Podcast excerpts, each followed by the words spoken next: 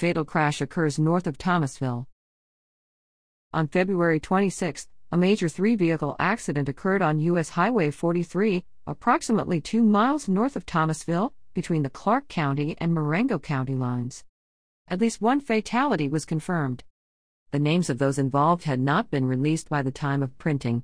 This story will be updated in the next editions of the Thomasville Times, the Clarke County Democrat, and the South Alabamian.